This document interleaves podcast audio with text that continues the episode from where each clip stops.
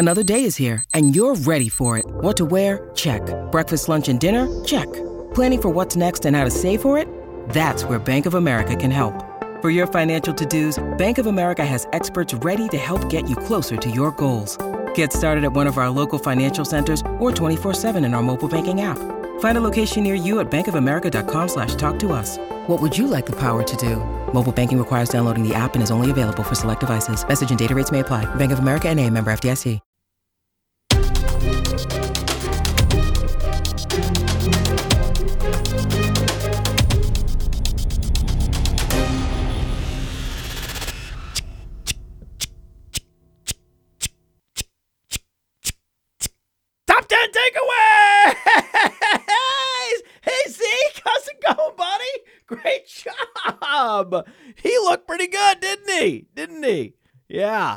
Yeah. Ezekiel Elliott looked pretty good. yeah, we, we took a lot of heat. Took a lot of heat having uh, Zeke as our RB3 on the world famous draft kit. You know, criticism flowing in after week one. Oh, I guess uh, guess uh, the Podfather likes his committee backs early in the first round. G- g- great job. Thanks for that Zeke call, Podfather. Asshole. Now, now where are you? Now, now, now, now, where are you? Right? What's he doing? He's putting up 150 rushing yards, getting you the touchdown, targets. Right? This is what you can expect moving forward. They slow played Elliott, knowing it's a long season, 17 games now. But this is what you this is what you can become accustomed to with the Dallas Cowboys and the way they distribute the touches. 20 carries to Elliott, 10 to Pollard, and then another target or two or three or four to Elliott, right? And this was a low volume game for their offense. I mean, Dak only threw the ball 22 times.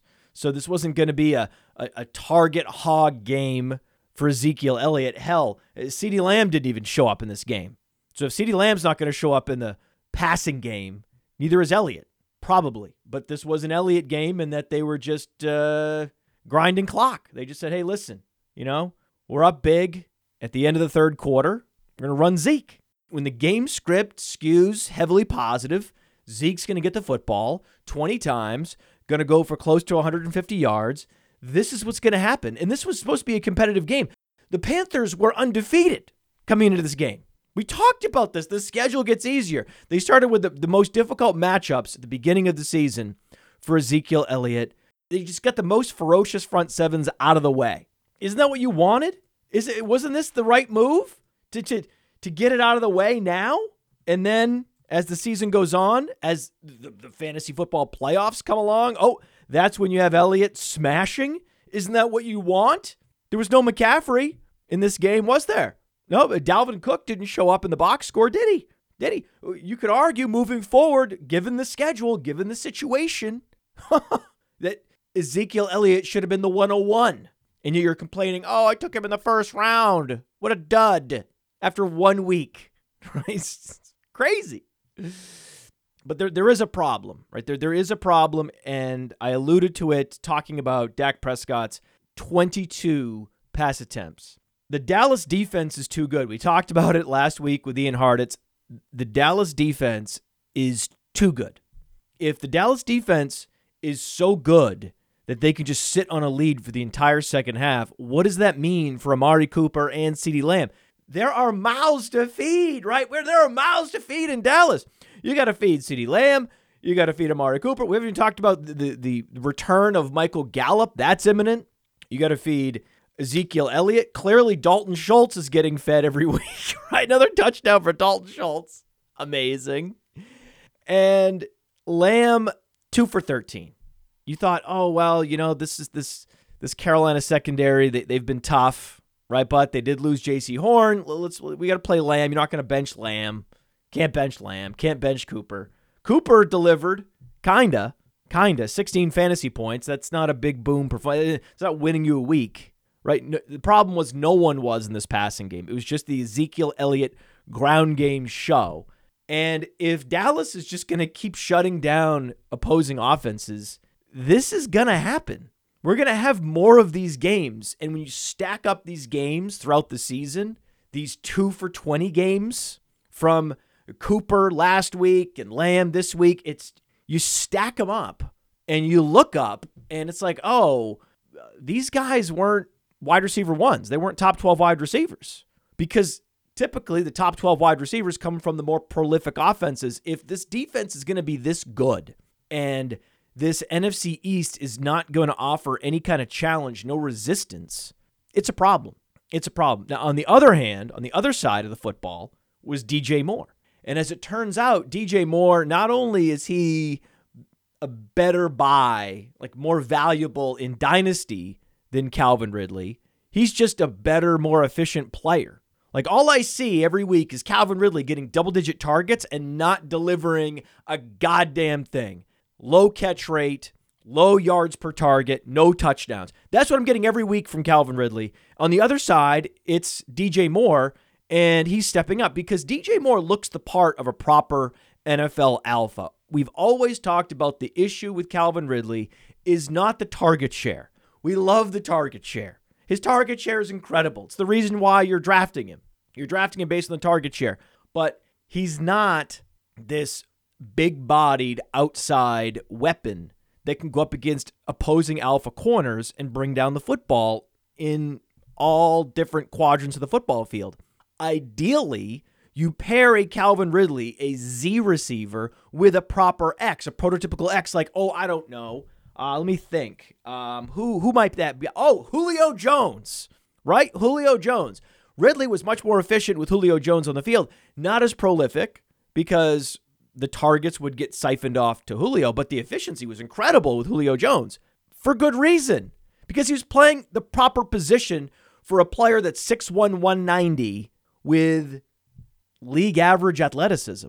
If you're 6'1, 190 with league average athleticism, you shouldn't be out playing X on an island against opposing alphas. That's not that's not it, right? You're not going to be able to win against the opposing number 1 primary corner for the opposing defense. That it's it's certainly a thing you could do. You could post that player up in that position and just cross your fingers. And then we look up every week. It's there's there's you know, it's like where what happened? And this was in a week where against Washington, it wasn't even like Washington has an alpha corner. It's not like Washington has a scary secondary. They don't. And yet here's Calvin Ridley 13 targets. Here we go again. 13 targets, four, seven for 80. Exactly 15 fantasy points. Loser game show sound. So you have Amari Cooper being efficient with a handful of targets and getting a touchdown. Yay, 15 fantasy points. You have Calvin Ridley, also from Alabama, but much smaller and less athletic than Amari Cooper, putting up the exact same number of fantasy points on like four times as many targets. It's like this this is where we are. This is where we are. When you play players out of position, this is what happens. And what happened to DJ Moore last season was they played him out of position. When you play players out of position, they underwhelm, they underperform. They decided to put DJ Moore in a field stretcher role. They said, "You know what? We're going to actually play him as a stretch Z and we're we're we're going to we're going to run Robbie Anderson on all these drag routes and and we're to get him we're to get him the football. We're to scheme Robbie Anderson the ball, and we're to we're to run more deep, whether it's at X, whether it's at Z. We're we're to we're to run him uh, uh, with these deep patterns. And then they said, well, at some at some point, and I don't know when this happened, and we didn't know this was happening. No one knew this. This is why we have this show, the top ten takeaways show. We have this show so that now we can look up and go, oh wow, DJ Moore is like a younger, more explosive version of Mike Williams. In that, what the Chargers decided to do was no, we're going to cut off some of these routes. Some of these deep breaking routes, we're going to cut these off. We're going to give Mike Williams the green light to cut these off and just, oh, you know, fake to the outside, shoulder fake to the outside, and just run the slant. And they're saying that DJ, DJ, you don't have to go deep. You don't have to run the, the, the deep post every. No, cut it off, right? Cut just run the in, Take t- take take the slant when they give it to you. Don't no problem. You're the main guy. We're trying to get you the football. Just take what the defense gives you. And then sure enough, you look up and DJ Moore's average target depth is outside the top 40. And that's where target depth decreasing helps the wide receiver, helps that featured outside player, whether it's Mike Williams in Los Angeles or DJ Moore in Carolina. There's been a schematic change, an emphasis change in Carolina where they're thinking, okay, we have our true number one in every sense, and we're just going to put him in a position to win on each and every down and distance. And you look up, and oh, he has 12 targets. Oh, he has 100 yards. Oh, he has two touchdowns. Oh, he's smashing. He's had that ability all along. We knew this was him. And we, we've had these debates for five years, ever since they were drafted in the first round together, about Calvin Ridley versus DJ Moore and who would you rather have in Dynasty. Now it's like, who would you rather have in a seasonal league? I'd rather have DJ Moore. DJ Moore is just better. DJ Moore is going to play better. He's better. Everything about him is better. He's the guy you want. Now, granted, opportunity is king, and Calvin Ridley does have more targets this year than DJ Moore. So if you're just chasing targets without any other context, you would say, oh, oh take lock, Calvin Ridley. But no, we said no to take lock. We are Bayesians. We are seeing a new process unfold. We're seeing what Calvin Ridley looks like after a whole summer of preparation without Julio Jones. And we're seeing what DJ Moore looks like with this coaching staff now in their second year, fully acclimated and knowing what these wide receivers can do. And shame on everyone that was overdrafting Terrace Marshall, right? We told you don't overdraft Terrace Marshall. If you're going to take a rookie wide receiver in that zone, it's got to be Rondale Moore just based on the upside. Terrace Marshall is definitively and without question the number four receiver on a Sam Darnold offense. And that's just not that's not it, man. That's not ever it. That's just it's not it's not it. And I'm looking at our uh our pickums, our, our, our pick'em generator. We had the best week so far for the pickums. It's just some weeks certain things hit, right? Some weeks, you know, our, the the dynasty teams hit. Some weeks it's the best ball team. Some weeks it's DFS. And I know that some people are looking up going, oh, your top 20 lineups on the lineup genius didn't hit, right? Okay. Well, other lineups did. We'll talk about that in a little bit. But the pickums hit. Next week, it could be the lineups, the top lineups in the lineup genius. We'll see. We just keep playing it all. Under Chris Carson, over Brandon Aiyuk, that didn't work out. Over Curtis Samuel, that should have worked out. Four for four on his targets, but only 19 yards. The line was just 27.5. So that was crazy. Under Nick Chubb, 1.5 receptions. That was too easy. Sadly, Odell Beckham Jr., we'll talk about that later. The over on OBJ didn't work out. Under on Mecole Hardman. Under on Miles Sanders. Sadly, I know, right? I know, but it worked out. It's sad. We'll talk about that later. DJ Moore over. KJ Osborn under. I mean, KJ Osborn under 40.5 yards. That was the the layup of the of the week. It's it's the Browns. And again, we're talking about at best the number three, possibly the number five receiver from Minnesota. Tyler Conklin's probably better, right? In the course of his career, I'm going to I expect Tyler Conklin to catch more passes than KJ Osborn, right? So KJ Osborn 40 yards receiving, that's a lot. That's a ton. And then I, I maybe ah, that was the easiest the easiest play of all was KJ Osborn under 40.5, but but close was Michael Pittman over 50.5. he didn't smash it. He only had like 59 yards, but but still over 50.5 for the, the leading receiver on any team, the go-to receiver who's near the top of the league in both air yard share and target share. That was the easiest one of all. So we smashed the pickums, and and the ones that didn't hit were the chalkiest that most people thought would hit. I mean, if I if I told you you think Brandon Aiyuk's going to go under 45 yards, you'd say no way. If I said you think Beckham's going to get 70 yards, you'd say absolutely. And then so some of the the the, the public chasing clear cut picks didn't work, but all our all our more clever picks and uh, the ones that we were most bullish on did hit. And that's those are the weeks you love. those are the weeks you love. And I understand that Sam Darnold smashed with two rushing touchdowns, right? Two rushing touchdowns. Sam Darnold now leads the NFL in quarterback rushing touchdowns. This is the most screaming sell high in two quarterback and superflex dynasty I've ever seen. And my only regret is that I've already traded him. I traded him last week in a league for Chase Claypool.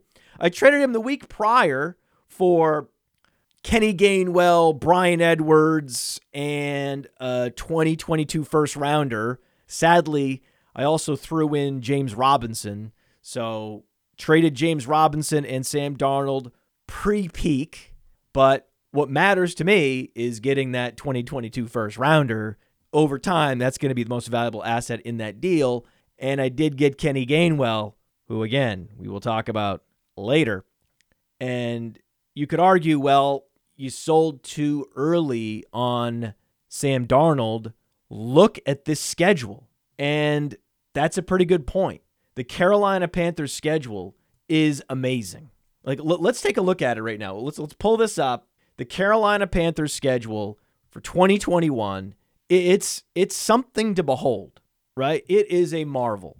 Dallas was one of the most difficult defenses they're going to face all season and Sam Darnold goes for 300 passing yards and four total touchdowns, two of which were rushing.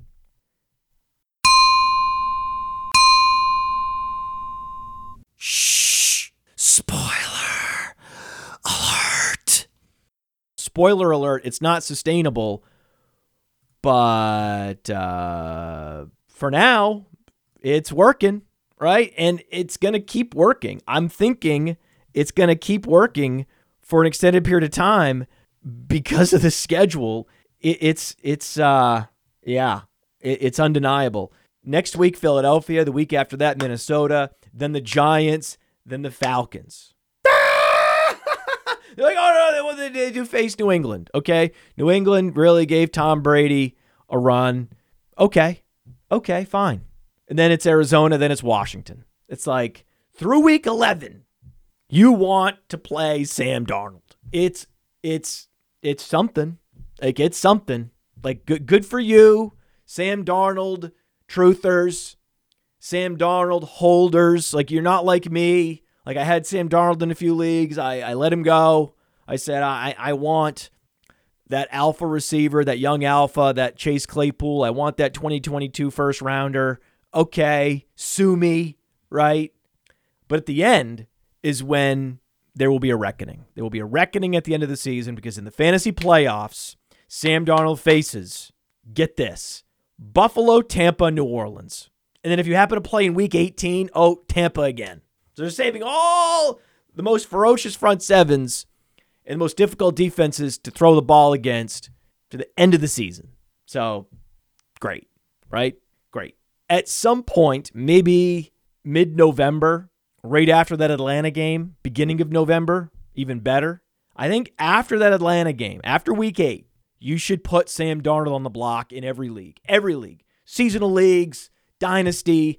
After week eight, after that Atlanta game, the schedule does tighten. But for now and and through week eight, just enjoy it. Just enjoy it. I, I what am I gonna say? What am I gonna? What can I say?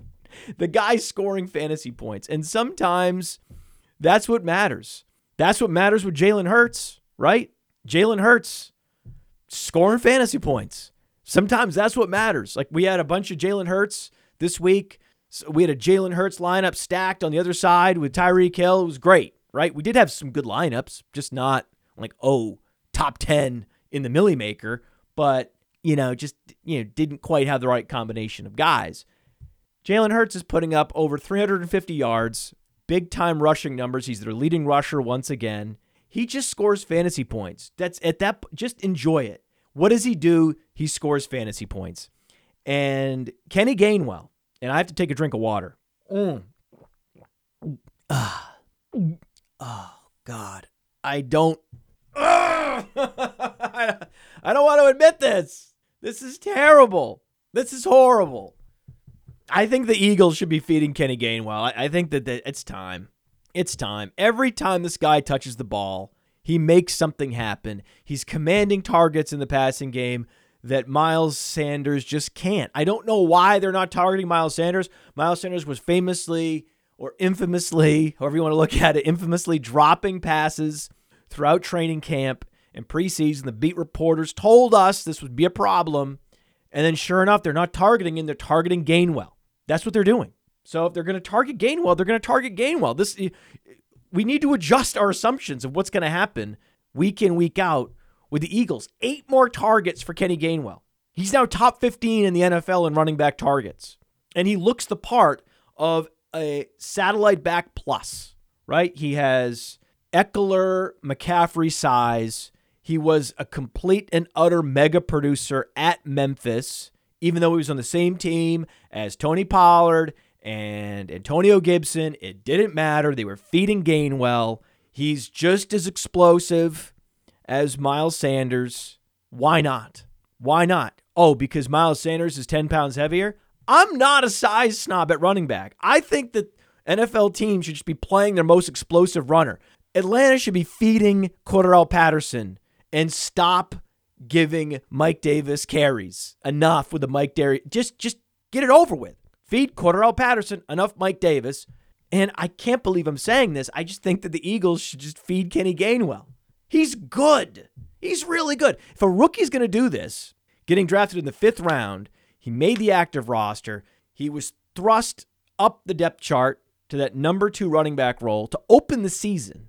Those are all impressive accomplishments, especially for a day three pick. And now he's out here just being the most productive running back on the team. It's crazy. I'm so glad I traded for him, right? I think I'm going to be looking up in a couple years and going, well, I, I did give up James Robinson in that deal, but I did get Kenny Gainwell back. So that, see that, that's that's that's that's important. And I mentioned our lineup genius. The problem with our lineup genius is we have a lot more lineups now than display by default. We just we display the top 20 and there's a debate internally of whether we should be doing that because we had a lineup involving Taylor Heinicke that wasn't displayed. It was like lineup 21 and we talked about this on the on the plays of the week show.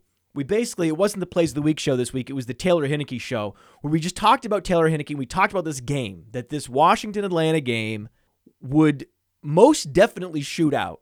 Right, Patreon.com forward slash Podfather. I do a show every Saturday just for the people that actually care about this show in a real way, not the drive by listeners who contribute nothing. Those of you that actually care about the show and want to contribute to the show, go to Patreon, patreon.com forward slash podfather. And I do a separate show every Saturday. We we talk about something. And, and this week's topic was this Washington Atlanta game being the sneaky shootout of the week and wanting exposure to Taylor Heinicke. And the beauty of the new lineup genius is you can pin players. You can say, okay, I get it. Taylor Heinicke's showing up once or twice among these top 20 lineups.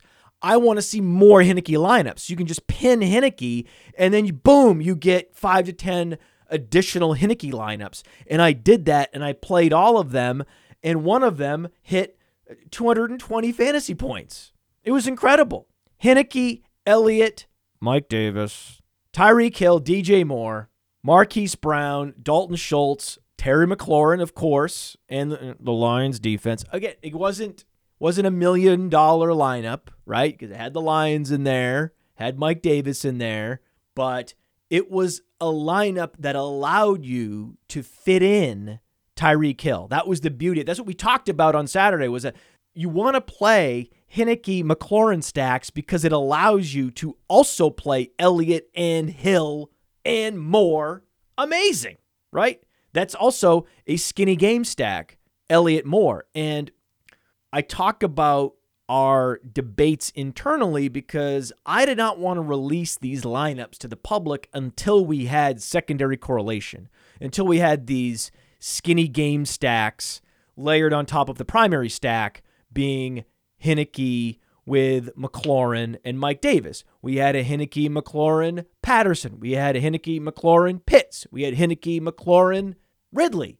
Right? We, we were on Pitts this week. We're going to stay on Pitts, actually, because Pitts is getting the targets. I can't believe it that I'm becoming a Kyle Pitts apologist, right? Because this we, we hit on the streamer of the week, Dalton Knox. It, Dawson Knox. It happened. Dalton Knox, right? Dawson Schultz. I'm just getting my weekly streamers confused. No, no, no, no. Schultz was the previous week, and uh, it was Knox this week, and we actually nailed it. Finally, we nailed the streamer of the week, Dalton Knox, Dalton Schultz, Dawson Schultz. What is it? What is it? What's his name again? Oh yeah, Dawson Knox. Because you you never know, right? You never know with tight ends. Anyone that thinks they can predict, oh, the tight end of the week, no, right? That's the hardest thing every week is to predict which tight end is going to get you the two touchdowns. That's really what you're hoping for, especially a week where Kelsey doesn't fire and there's no Waller on the slate and Kittle was hugely inefficient. We weren't playing Kittle because of the, the, Q tag. We're worried about the injury sapping his explosiveness, and it, it, what it did was apparently it affected his efficiency. But this was the week for a streamer tight end to use a fringy tight end that could get you two touchdowns in DFS. This was the Dawson Knox week. And the problem is that we we wanted to play Mahomes Hill. We wanted to play Allen Diggs. We wanted to play Wilson Metcalf.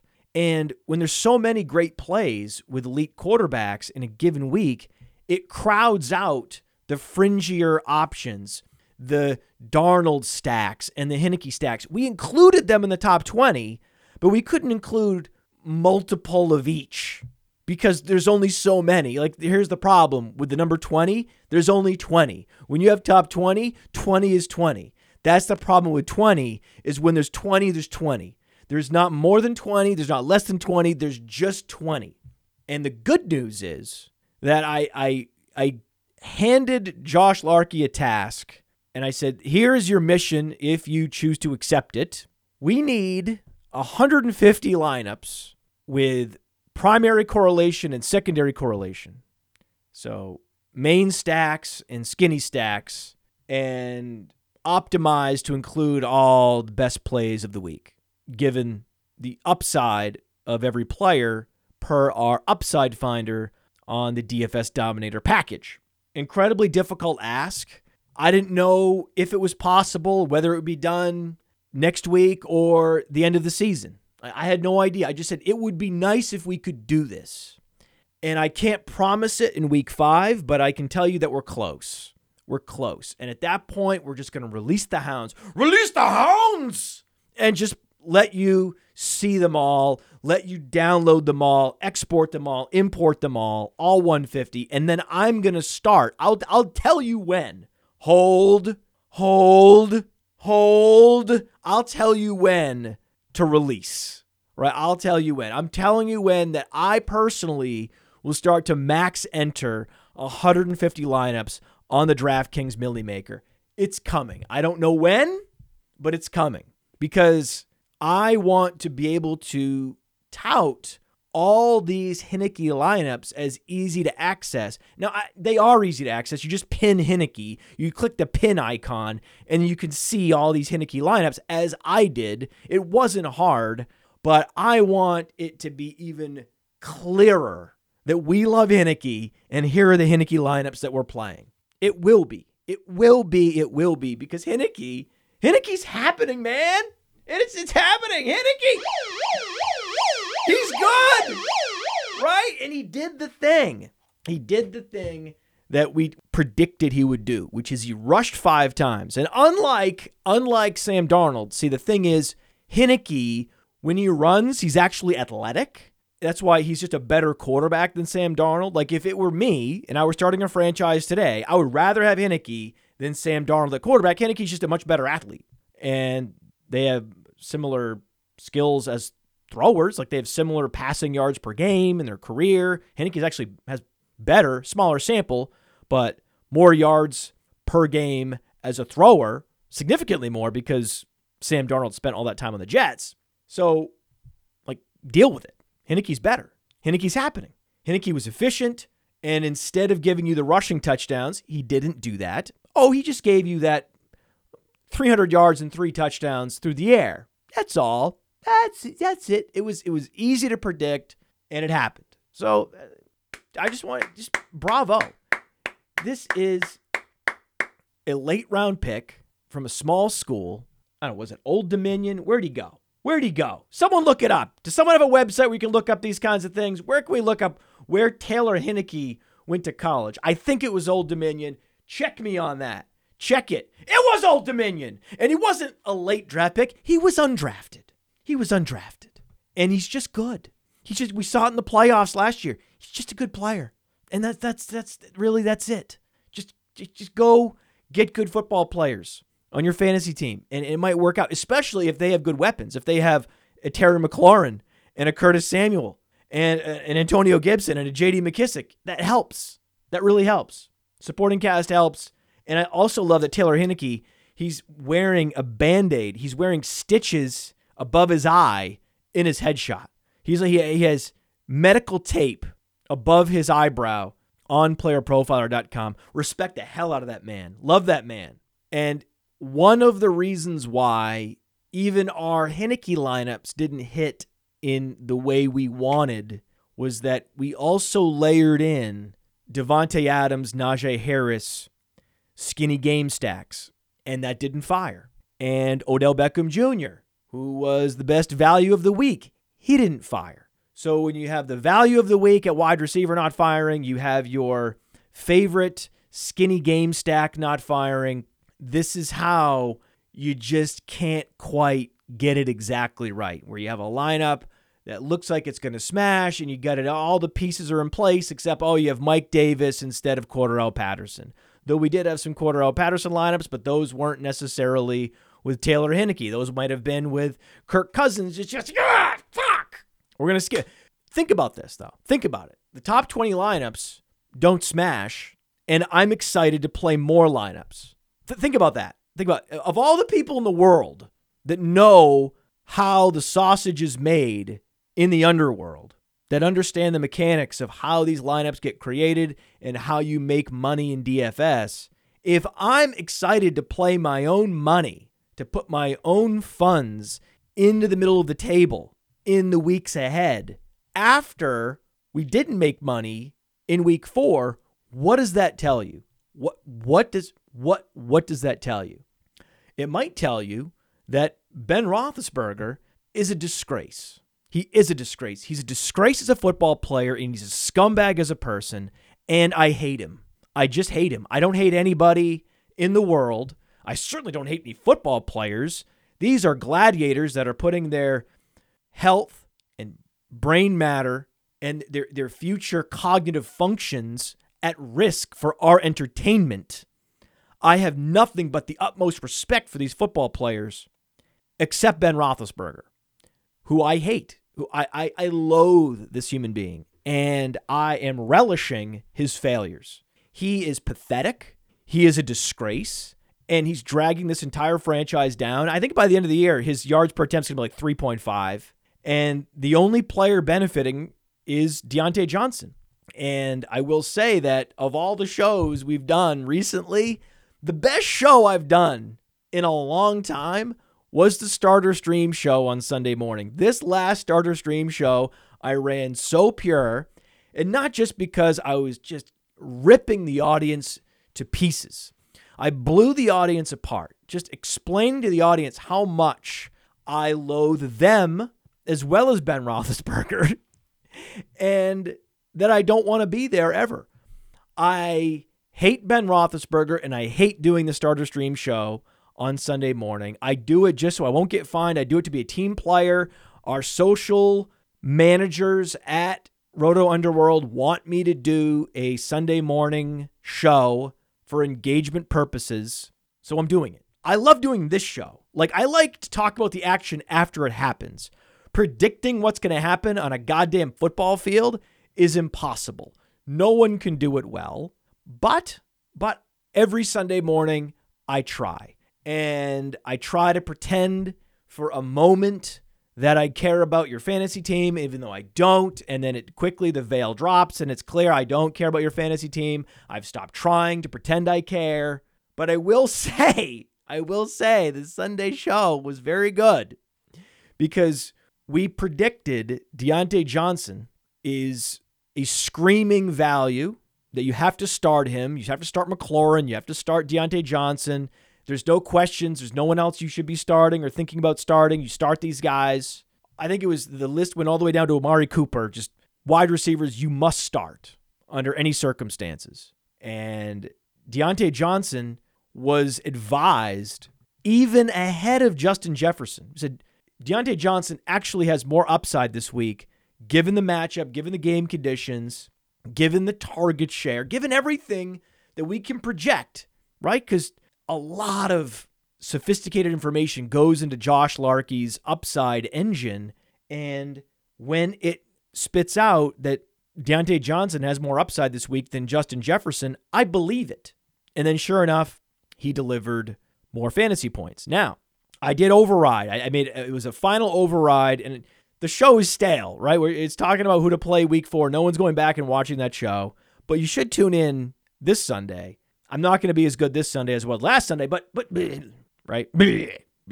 I also suggested starting, and this this happened. I can't believe this happened. I'm so proud of this. I suggested starting Jakobi Meyers over Clyde Edwards-Helaire Oh yes, that's how we close the show out.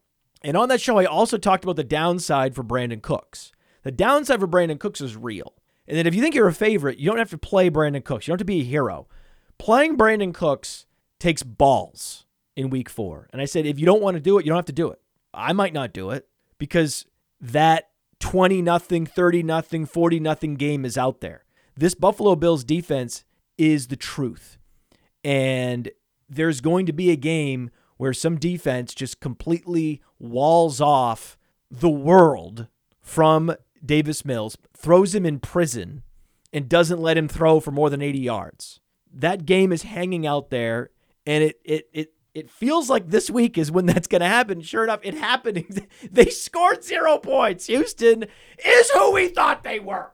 They scored zero points, but the Bills are also who we hoped they would be, right? The Bills are awesome. The Bills are going to be in the Super Bowl. The Bills are going to the Super Bowl. They're going to face the Cardinals. Like, this is already clear to me that it's going to be a Bills Cardinals Super Bowl because if the Cardinals can beat the Rams handily, who beat the Buccaneers, the defending champions, handily, and the Buccaneers have an above average defense, one of the best front sevens.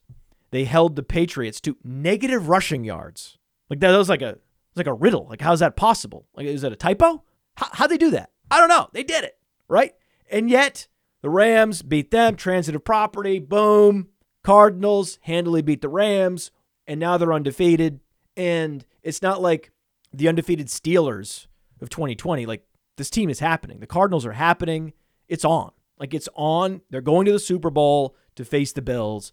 We don't even have to play the season out. Like, why? Right? We, just base, you have to play it out just to make sure that Allen and Murray don't get hurt right? That's really the big unknown. As long as they stay healthy, those are your two Super Bowl teams. It's going to be a fun Super Bowl. I can't wait, right? For this Bills Cardinals Super Bowl. And speaking of super, Chase Edmonds is a super back. They go, oh, Chase Edmonds is a discount version of Austin Ekeler. Well, uh, soon enough, uh, that, that day is about to arrive. You're just going to look up and realize, oh, well, Chase Edmonds is just Austin Ekeler. Like, it, he is that guy. It's like 140 rushing yards, five targets. What? Like, just casually. Like, just casual. This guy, I mean, it's like, what? Yeah, he's just not getting the touchdowns, right? Connor is still getting these pity touchdowns. It's like, oh, it's okay, James. You're still on our team, too. We still care about you. We'll give you the touchdowns. But Chase Edmonds, I mean, he's going to have one of these weeks where he has two touchdowns and everyone's going to be like, oh my God, this guy's an RB1 in fantasy. Yeah, where have you been? And Van Jefferson in that game looked like the best wide receiver on the field because he's super polished and he's fast. So he is the real Deshaun Jackson. It's like, is Deshaun Jackson back? No, he's not. Deshaun Jackson's dust. Van Jefferson is the Deshaun Jackson. He's playing that Deshaun Jackson role. And if he's going to go six for six and be the leading receiver, I mean, he's top of the waiver pickups. Like this is this is the Matthew Stafford offense. Matthew Stafford can absolutely sustain three fantasy relevant wide receivers. So cue up Van Jefferson, cue up Latavius Murray if you haven't picked him up already. Now the problem with Latavius Murray is no targets. right? But, but he's the primary back. Getting a primary running back is why we he's led off the waiver wired show, the FAAB guidance on Patreon. Like, why is Latavius Murray near the top? It's like, what do you mean? Why? It, it it's just Ty'Son Williams. Ty'Son Williams is nobody. Like he's nothing. Right? He has a bad half. He misses a block. It's over. Career over. Ty'Son Williams, who? He didn't even play. I didn't even see him out there. Was he hurt? I don't know. I didn't get the news. I don't know. I don't know what happened. All I know is Latavius Murray's the primary back. And that's a guy that you want for your fantasy football team. But I'm not in a hurry to start him because he's not getting targets. So he's a guy that, okay, my RB2 got hurt. My RB2 is underperforming. I'll play some Latavius Murray if I'm projecting some positive game script. Done. That's it. That's how you use him. You don't get too excited because talked about it all offseason. Lamar Jackson does not check it down to running backs, and you'd much prefer a running back that's going to get the targets, whether that's Kenny Gainwell, whether that's Chase Edmonds. Hello, hello. Day three running backs from non major conference schools absolutely, positively, in every way exceeding expectations. That's Kenny Gainwell, and that's Chase Edmonds. I love these players. Nate doesn't like these players. Nate's off these players. He's playing the probabilities. I get it. I'm on these players. This has been the great dichotomy between Nate and I. These are players I love. Jeremy McNichols. I've loved Jeremy McNichols forever. Forever, right? Day three pick, Boise State. But what do we always say about Jeremy McNichols? This guy's slick in the passing game. This guy's explosive. And, you know, I fucked up. I fucked up. I didn't mention it on the Plays of the Week show or the Starter Stream show or at any point. Once we found out Julio Jones would also be out, instead of just celebrating Nick Westbrook Ikhine as a potential free square wide receiver, and he did get the eight targets. So that that did happen. It's just that they weren't converted.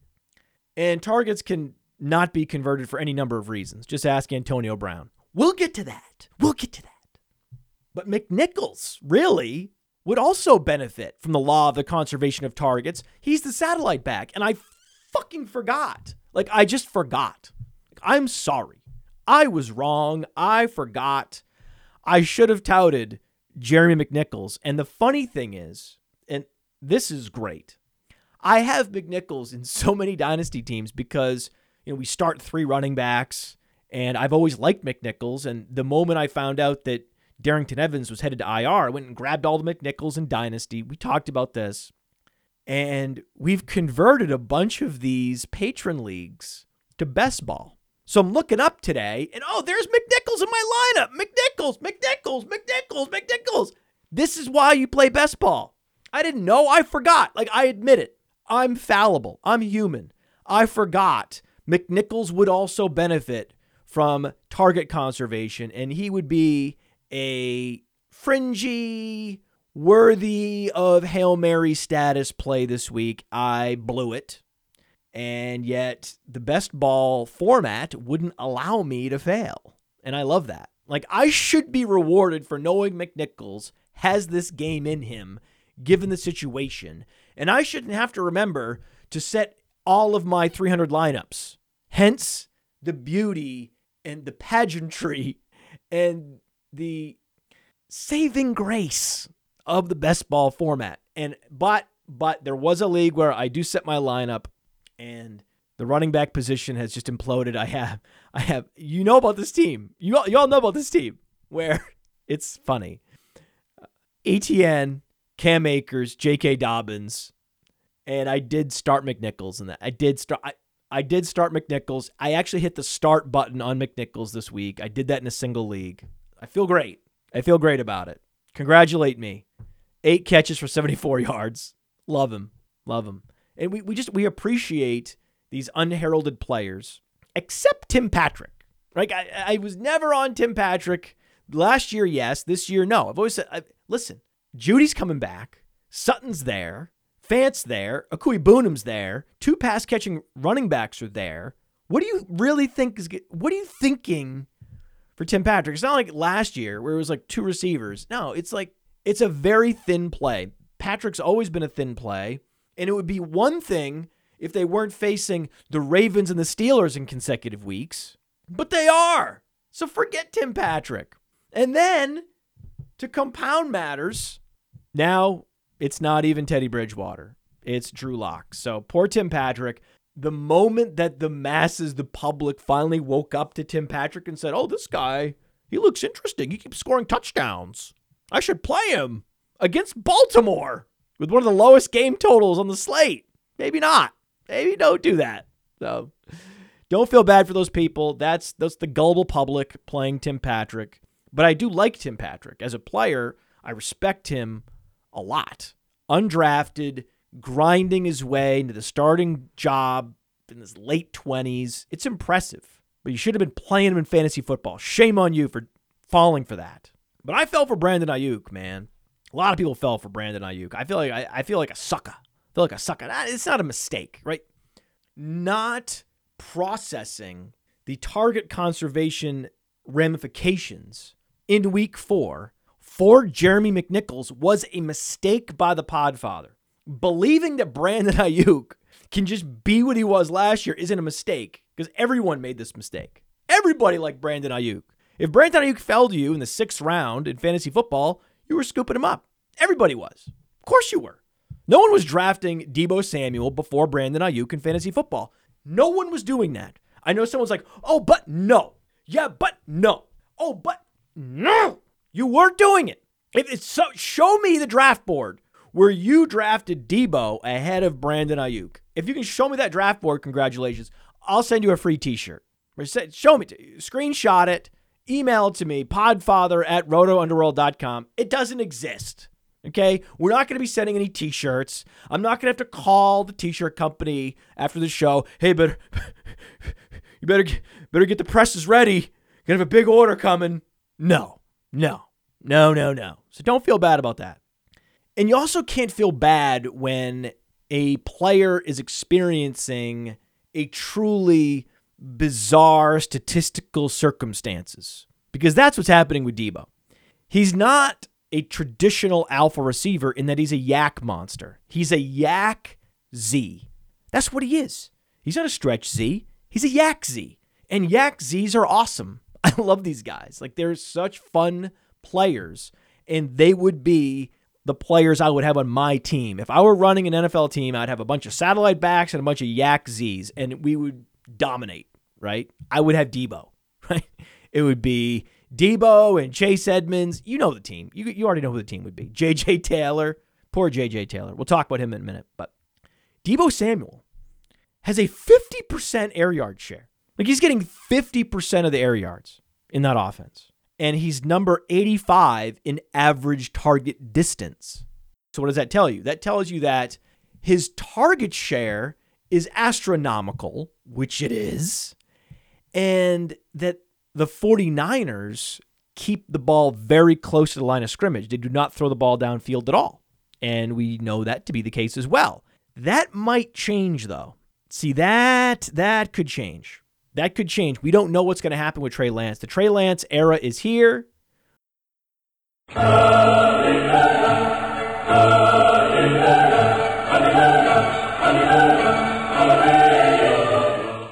Love it. Love it. I'm here for it. I'm here for the Trey Lance era. I like Trey Lance. I, we were we were drafting Trey Lance in Superflex Dynasty leagues at the 102. I have him in a bunch of places. I'm very happy. I'm happy for him. We like upside, right? We're chasing the upside. We love Trey Lance a hell of a lot more than we loved Zach Wilson, right? Congratulations to Zach Wilson winning a game, right?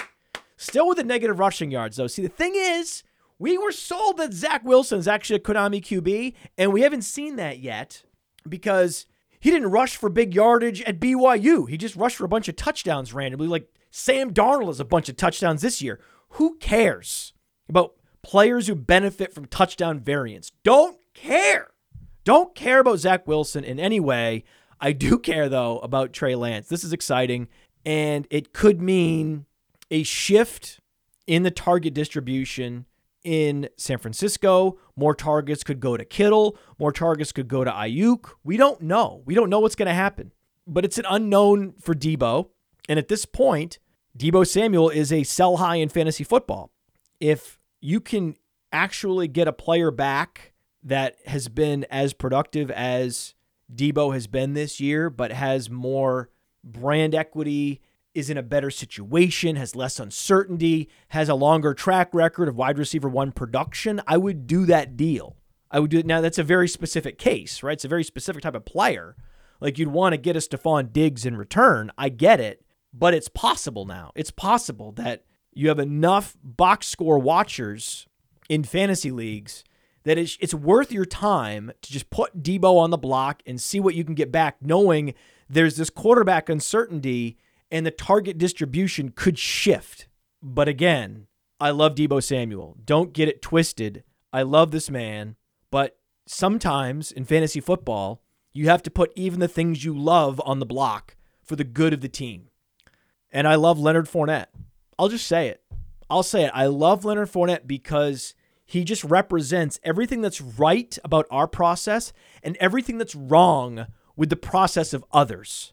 Betting on Ronald Jones. Oh, you want to bet me on Ronald Jones? No, I'll just let the games play themselves out and you can humiliate yourself touting a running back that can't catch, who doesn't start, right? Who the fuck, who in their right mind would tout a running back that can't catch who doesn't start football games? Who would do that? The answer is a lot of people. A lot of people loved Leonard Fournette, still do. The Leonard Fournette truther population is so much higher than anyone might think. And it's mostly analysts, it's mostly hipster wannabes, right? That that masquerade around as if they actually know what they're doing and they don't. They're just reading the work of others and pawning it off as their own. And then somewhere along the way, they they come to the conclusion, "Oh, I can't believe you're not a Ronald Jones dude. How are you not a Ronald Jones dude?" And so Leonard Fournette has become the symbol of not being on Ronald Jones, dude. Ronald Jones sucks. He still, I still respect him. Okay, I don't hate him. I like him a lot. He's again a gladiator, nothing but respect. The only person I hate in the NFL is Ben Roethlisberger. I don't hate Ronald Jones, but he does stink. He stinks, and I'm starting to think that Nelson Agholor also stinks. That Nelson Agholor was a product of Derek Carr and we didn't know Derek Carr was this good last year. We thought, oh, duh, uh, Agholor. No, that was just that was just Derek Carr doing his thing. Because what do you want Mac Jones to do? What do you want Mac Jones to do? Mac Jones to me looked terrific because I sat down and watched that entire game with my daughter. Well, she watched the first half. She had to go to bed, but she's a full blown football fan. She's a bigger football fan than me. Like she lives and dies with these drives. I'm like, listen, it's a long game. Like we don't know what's going to happen. Like well, let's just let's just watch it play out. Well, actually, I do know what's going to happen. What's going to happen is Bill's going to get conservative and he's going to kick field goals when he should be going for it because he's trying to beat oh I don't know Tom Brady with a a less talented team. So if you know that, then w- when you're on the five yard line, you go for it. When you're on the 40 yard line and it's fourth and two, you go for it. You don't try to kick a career long field goal in the rain. What are you doing, Bill? What are you doing? You play to win the game. Bill Belichick played to lose that game. And the refs played to lose me. The refs need to put these goddamn flags away. Now, I will be at barbecues and I'll be out and about in society and I'll talk to casual football fans and I'll, you know, I'll try to you know, underplay what I do. I don't want to get into it. And and I've always been fascinated by these conversations inevitably devolving into referee criticism. Oh, the refs. Oh, the refs. I can't watch the NFL. Oh, I quit the NFL. Why the referees? The referees, the ref, the flags, the flags, the ref. And I was like, really? Is that that big of a problem? I was talking to Cody about this. Cody said, yeah, I mean, penalties are up again this year. Every year they set a new record for penalties called. It's a mess. And I was like, really? Is it really? I don't know. Let me. So I'm watching this whole game because it's it's the game I wanted to watch. It was the game of the year for me. You know, as a Patriots fan, we got to watch this game. To see Mac Jones against the Tampa Bay Buccaneers secondary. To see how Tom does. Mantle returning to Yankee Stadium. How about that? What was I talking about? Oh, Mac Jones. He looked good. He looked pretty good. He looked okay he took care of the football well enough. it's like, oh, the target depth. What, what do you mean? Where do you want him to go? Who's deep? Who do they got? Uh, last time I checked, they, they have Jakobi Meyers and Kendrick Bourne. These guys run a 4 5 5. What do you want? There's no Tyreek Hill. They don't even have a Kadarius Toney. So get off Mac Jones about the target depth. He's playing on a horizontal playing field, not a vertical playing field. Tom Brady's playing a different sport. Like he's just lofting it deep to Antonio Brown on like third and two. He's like, you know what? I'm going to launch it 40 yards. And Antonio Brown, by the way, had double digit targets and could have absolutely smashed, should have gone nuclear. He lost the ball in the lights because what I'll tell you is when it's raining, what happens is those raindrops, they flash in the light, right? So they they shimmer and flash in the light and they make it a lot harder to see the ball when it's coming down through the darkness in between the raindrops that are reflecting light. It's not easy, man. Oh, oh, oh Brown's got to wake up. Brown's got to open his eyes. Do you even know what you're talking about, bruh? You try to track a ball in that situation in the rain. It's incredibly difficult. Luckily, again, I've I was an equipment manager at the college level, so I know these things. Always tapping into that experience. But that was understandable. That that was just that was just bad luck right? That was just bad luck. And then because the ball was slippery, he couldn't secure it in the back of the end zone for another touchdown. But he could. Antonio Brown is a buy low from as as a as a game watcher. And again, I'm only watching these goddamn games because of my daughter. Now, a a, a reformed game watcher, I'm officially watching these games again. I'm glad I did because I'm going out and trying to trade for Antonio Brown everywhere, everywhere. there's going to be dud weeks, just like you know, Godwin there's three receivers. They can't all feast every week. So you're going to it's going to be volatile, but he's going to have week winning weeks, right? He's going to have slate breaking weeks.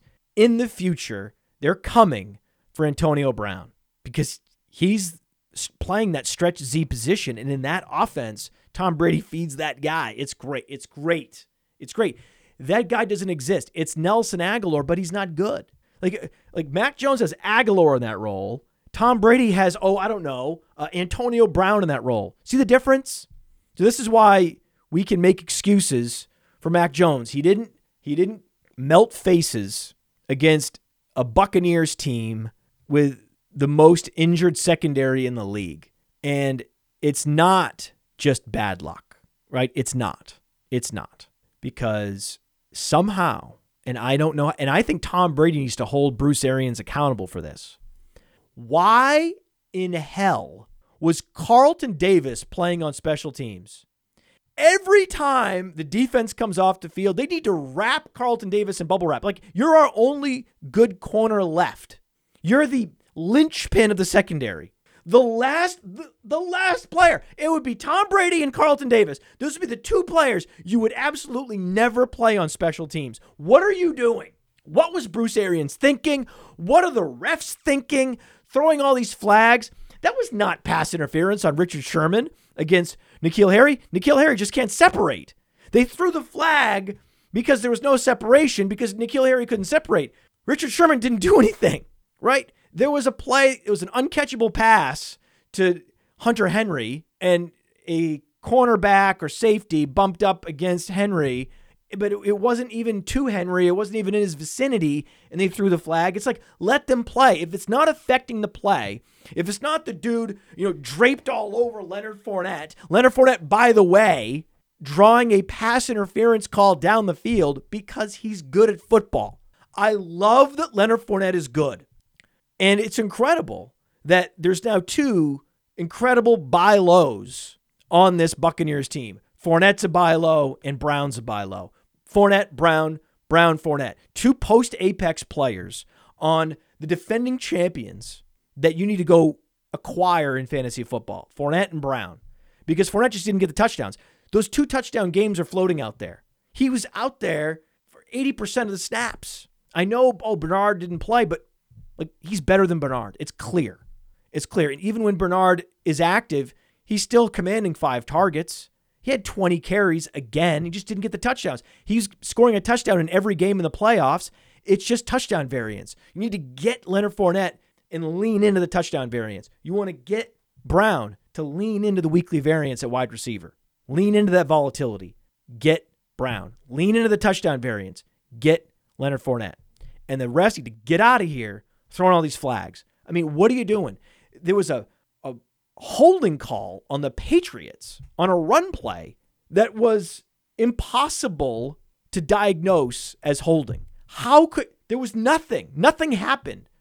And Collinsworth is excusing this. I think there's a deal in place, the networks and the league, to not criticize the officiating and to just make shit up. Like Collinsworth said, "Oh, I, I saw I saw a, a grab of the jersey." They showed every angle. There was no jersey grab. It was a phantom call. It was phantom call after phantom call. And even if it wasn't a phantom call, when it's the safety running into Henry, it was not a catchable pass. He wasn't even in the vicinity anyway. So keep your flags in your pockets. I understand it. Like, I get it. I get Steve from the auto parts store complaining about the goddamn flags. I haven't watched a full NFL game in years. And for the first time, I'm like, I know exactly what Steve's talking about. This is this is unwatchable. And, and this is the game of the year for me, and I'm struggling to get through it. My daughter doesn't care. She's transfixed. She's just like, we gotta, we gotta get this. We gotta get a first down here. And I'm like, well, listen, like we, we got Jakobi Meyers. We'll be okay. Whether he's throwing it, Jakobi Meyers, almost 20 fantasy points because he had those couple passing fantasy points. Love it. I love it. Jakobi Meyers finding a way, and I think he hasn't scored yet, right? Jakobi Meyers has not scored a touchdown in his entire NFL career. It's coming, but he's another buy low. Every week he just goes out and, and, he, and he's averaging 10 targets, and yet everyone's like, eh, he's a possession receiver, eh, rookie quarterback, eh, eh, eh. And then when you look up, it, like, there he's the main guy. He's the main guy. Mac Jones is going to keep playing better. Mac Jones right now is playing the best of any of the rookie quarterbacks. It's not even close. That was a huge moment for him. He only turned the ball over once, and it was in a deep shot that was the equivalent of a punt. Didn't matter. He didn't hurt them with any turnovers, and he had he had great ball placement. He was getting through his read progressions quickly. He was he was showing off arm strength when he did have receivers down the field, which was on a rare occasion.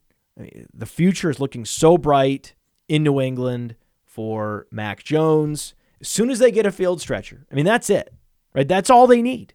They get a field stretcher in New England, it's on, and they knock it off feeding Brandon Bolden. I mean, Brandon Bolden is going to be heavily targeted by me and everyone that takes my recommendations on Patreon with the FAAB guidance. He's the new James White. I hate it. I hate it so much because it should be JJ Taylor. JJ Taylor's more explosive. You saw it out there. You saw it. Bolden gets the ball and he gets you the bare minimum. I don't know why they're rewarding him with this role. I think it's wrong-headed.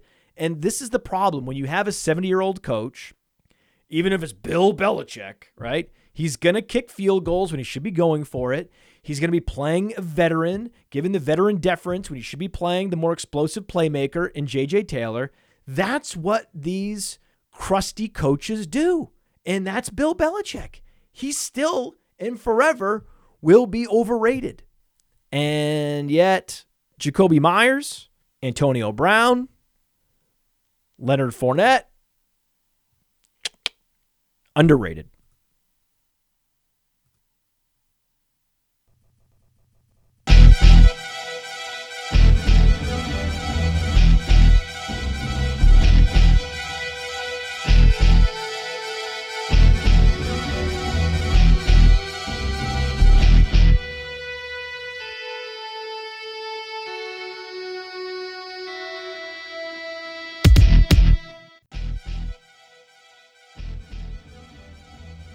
Gonna see how Tom does. Yeah, like Buckner returning to Shea, except not. See, that's see that was a mistake I just made. That was a terrible. That was the worst analogy you could possibly make. He's the anti-Buckner. But here's the problem: if you watch the Starter Stream show, I went on a whole Good Will Hunting, uh, you know, uh, diatribe, and I, I tried to tap into that again. I was like, oh, I can I can run that back. I can run the Good Will Hunting diatribe back again, and it didn't work. It, didn't work at all. It was a it was, it was epic failure just now. So it was the failed failed analogy. Apologies. Wasn't Buckner returning to Shea at all. It was anything but. It was Mantle returning to Yankee Stadium. How about that? That's what it was. That's what it was, baby. Give you a baseball analogy that makes sense.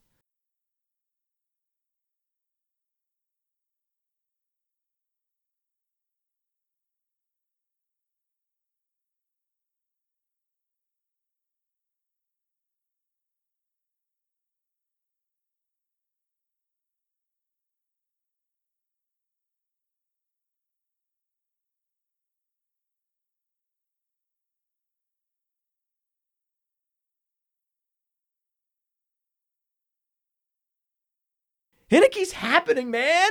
It's it's happening. Heinicke. He's good. Right?